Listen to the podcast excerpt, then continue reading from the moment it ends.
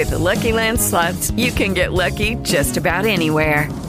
This is your captain speaking. Uh, we've got clear runway and the weather's fine, but we're just going to circle up here a while and uh, get lucky. No, no, nothing like that. It's just these cash prizes add up quick. So I suggest you sit back, keep your tray table upright, and start getting lucky.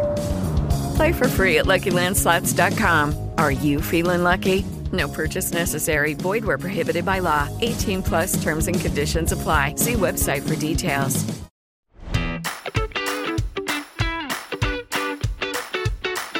Buongiorno e benvenuti a tutti su Rassegnata Stampa, il podcast che ogni mattina vi porta le notizie della giornata senza filtri. Qui facciamo incavolare tutti. Oggi è mercoledì 19 ottobre, dobbiamo parlare di Berlusconi tra nomine dei ministri e dichiarazioni improbe su Putin, del pacchetto contro il caro energia della Commissione europea, del coinvolgimento di Israele, Elon Musk in Ucraina e tanto altro. Bando le ciance, ciancio le bande, io sono Max, incominciamo subito.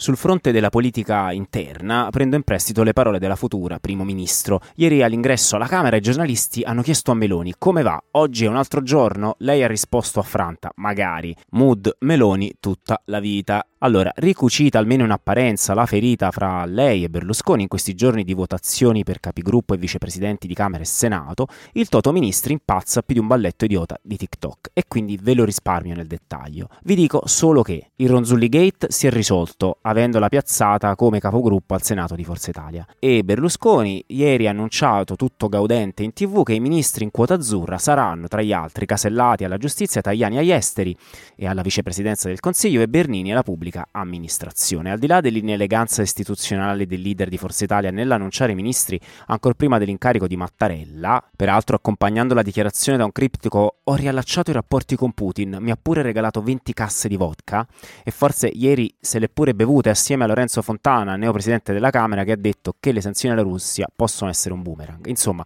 a parte questo, possiamo dire che Meloni, se confermati questi nomi al governo e nello specifico casellati alla giustizia, si è dovuta piegare al CAV. Speriamo non toppi pure sul ministro dell'economia e su questo vorrei un secondo soffermarmi. C'è un retroscena mai smentito che riguarda la scelta di chi siederà al dicastero di via 20 settembre. Parliamo della casella più importante perché dovrà gestire tra le varie cose anche il PNRR e i rapporti con l'Europa. Negli scorsi giorni vi ho parlato dell'ipotesi Giorgetti numero 2 di Salvini, ma anche suo nemico storico. Loro lo negano ovviamente. La sua nomina sarebbe in continuità con Draghi e calmerebbe le acque internazionali. Eppure la questione più interessante a mio avviso è che quasi tutti i candidati chiamati dalla Meloni, i tecnici, come prima scelta, pare abbiano rifiutato l'incarico. Prendiamo tutto con le pinze, essendo indiscrezioni giornalistiche, eppure, come vi dicevo, nessuno ha smentito ancora. C'è chi se l'è data a gambe elevate, perché una cosa è gestire l'Italia post-pandemica con il ritorno della domanda interna e il mini boom economico, quest'anno siamo il paese che cresce di più del G7, altra cosa è gestire un paese di fatto in guerra con l'inflazione che vola.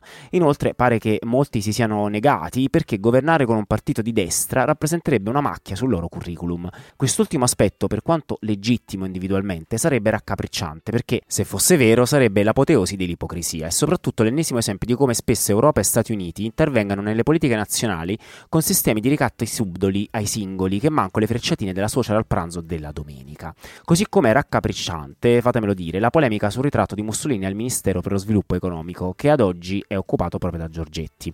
Questo ritratto era lì nella galleria con tutti gli ex presidenti del Consiglio. La prima a rivelarlo è stata la giornalista Alessandra Sardoni durante una diretta con il direttore Mentana un paio di giorni fa. Ieri è stato deciso di rimuovere rimuovere il quadro per evitare polemiche, per poi scoprire che in realtà un altro ritratto del Duce è presente anche a Palazzo Chigi. Il neopresidente del Senato La Russa ha parlato di cancel culture, ma direi che la faccenda nella sua totalità è surreale. Veramente dobbiamo parlare dell'opportunità di una roba del genere e soprattutto perché nessuno ha mai detto nulla, nessuno di destra e di sinistra. Altra cosa interessante da notare sul fronte interno, questa volta dell'opposizione che esiste ancora, è il terzo polo che ha già fatto la scissione. Da Mattarella ci andrà solo Calenda, solo Soletto. Renzi preferisce preferisce frequentare l'Arabia Saudita che il Quirinale. E forse per questo che ieri il leader di Azione era nervoso con tutti. Ha detto al PD e ai 5 Stelle che complottano contro di lui e ha dichiarato di non partecipare alle votazioni per i capigruppo. Benissimo, ora però parliamo di cose serie.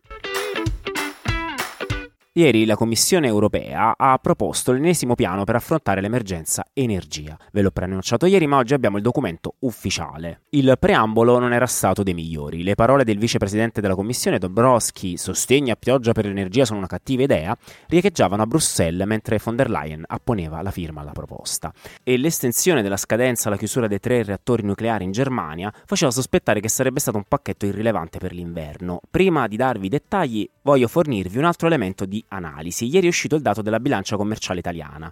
Abbiamo raggiunto un livello record pari ad un rosso di 9,6 miliardi di euro. Questo significa che abbiamo importato molto di più di quanto non abbiamo esportato mai nella storia. Il tutto è avvenuto chiaramente per via dell'energia che stiamo pagando a prezzi incredibili da mesi. La cosa ancora più interessante è vedere come invece l'Olanda abbia raggiunto il record esattamente opposto di un positivo di 6 miliardi di euro, essendo Amsterdam esportatore di gas, oltre che la sede della borsa dove si scambiano i futures del metano, il cosiddetto indice TTF. In questi due numeri potete capire perché si sia giunti ad un compromesso in seno alla Commissione. Cosa prevede questo pacchetto? L'acquisto congiunto di gas a livello europeo, la creazione di un nuovo parametro di riferimento per i prezzi del gas liquido naturale entro marzo 2023, auguri, e nel breve termine un meccanismo di correzione dei prezzi per stabilire un limite dinamico per le transazioni sulla borsa del gas, il TTF appunto, ed infine norme di solidarietà predefinite tra gli Stati membri in caso di carenza di approvvigionamento.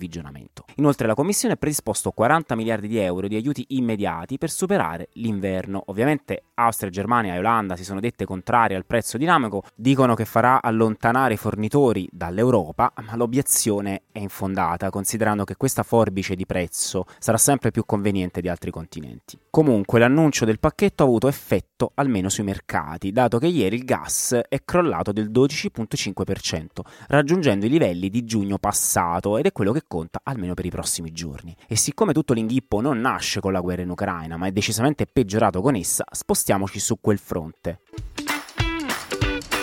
c'è preoccupazione per la possibile estensione del conflitto in Ucraina ad est. Vi spiego, dopo gli attacchi russi degli ultimi giorni a mezzo di droni iraniani, ieri se ne sono registrati altri alla centrale elettrica di Kiev ed in tutto il paese, la Unione Europea sta valutando sanzioni all'Iran e questo ve l'ho detto ieri, adesso però la cosa si sta facendo ancora più seria.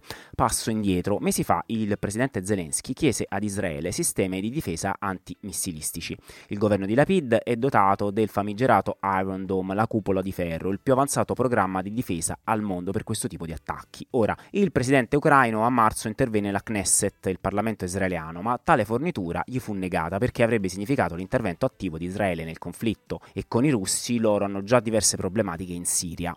Non facilitò di certo la conversazione la gaffa micidiale di Zelensky che paragonò l'occupazione russa dell'Ucraina all'olocausto. Ma con i recenti attacchi via droni iraniani qualcosa è cambiato. Israele teme che Teheran utilizzi tali armi anche sul suo territorio e per questo motivo avrebbe deciso di fare un passo in avanti e fornire la sua preziosa intelligence a Kiev, il che non è un dettaglio, considerando che ormai l'Ucraina è dotata di un vero e proprio esercito di ultima generazione e l'Unione Europea ha pure appena approvato un programma di addestramento per 15.000 dei loro soldati. Ah, e ieri la NATO ha anche fatto sapere che invierà sistemi antidrone a Kiev, quindi sono belli attrezzati. Ora la questione delle forniture forniture all'Ucraina è di fondamentale importanza e si va a incastrare ad un'altra faccenda che vi racconto adesso. Anche i miliardari piangono in America a fronte della recessione prevista per l'anno prossimo, per quanto Biden l'abbia minimizzata classificandola come molto lieve, Elon Musk voleva fermare il suo servizio di internet satellitare Starlink in Ucraina. Dall'inizio del conflitto, infatti, l'uomo più ricco del mondo ha fornito gratuitamente la connessione agli ucraini tramite ben 20.000 terminali. La scorsa settimana il sistema è andato in blackout e una volta ripristinato il servizio, Musk ha pure risposto via Twitter al ministro per il digitale di Kiev, felice di aiutarvi, felicissimo Benissimo. Dopo poche ore il CEO di Tesla e Starlink ha presentato il conto al presidente Biden. Ha detto che il servizio costerà 400 milioni di dollari nel 2023 e sono già 120 quelli spesi quest'anno. E Musk la settimana passata ha comunicato alla Casa Bianca di non poterselo più permettere. O il governo avrebbe finanziato il programma oppure avrebbe chiuso baracca in Ucraina. Ora allarghiamo lo sguardo. L'uomo più ricco al mondo deve fare cassa da qualche parte. Ha già perso decine di miliardi di dollari per via del crollo delle azioni di Tesla ed ora sarà pure costretto a comprare Twitter per 44 miliardi di dollari per rispettare l'impegno che lui stesso aveva preso. E che Musk abbia bisogno di soldi è chiarissimo, si è messo pure a vendere profumi pur di portare a casa il pane. Ma internet lo ha massacrato per questa richiesta al Pentagono e siccome lui è sostanzialmente il gigolò dei suoi fan di Twitter, ha copiato la formula Liz Truss e ha fatto marcia indietro scrivendo al diavolo continuo lo stesso in Ucraina, ci perdo soldi ma vale la pena. Ma qualcosa deve essere continuato nelle quinte perché ora si fanno sempre più insistenti le voci secondo cui Unione Europea e Stati Uniti vorrebbero finanziare Starlink. Siamo tornati al via. Vabbè, fate un po' come vi pare. Tutto è bene quel che finisce bene. Bene, anche per oggi le notizie dal pianeta Terra sono terminate. Se volete ci sentiamo domattina. Mi raccomando, iscrivetevi, mettete like e commentate. Fate quello che vi pare. Buona vita a tutti.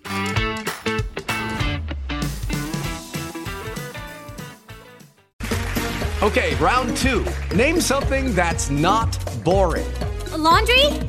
Ooh, a book club. Computer solitaire, huh? Ah, oh, sorry. We were looking for Chumba Casino. That's right. ChumbaCasino.com has over 100 casino style games. Join today and play for free for your chance to redeem some serious prizes.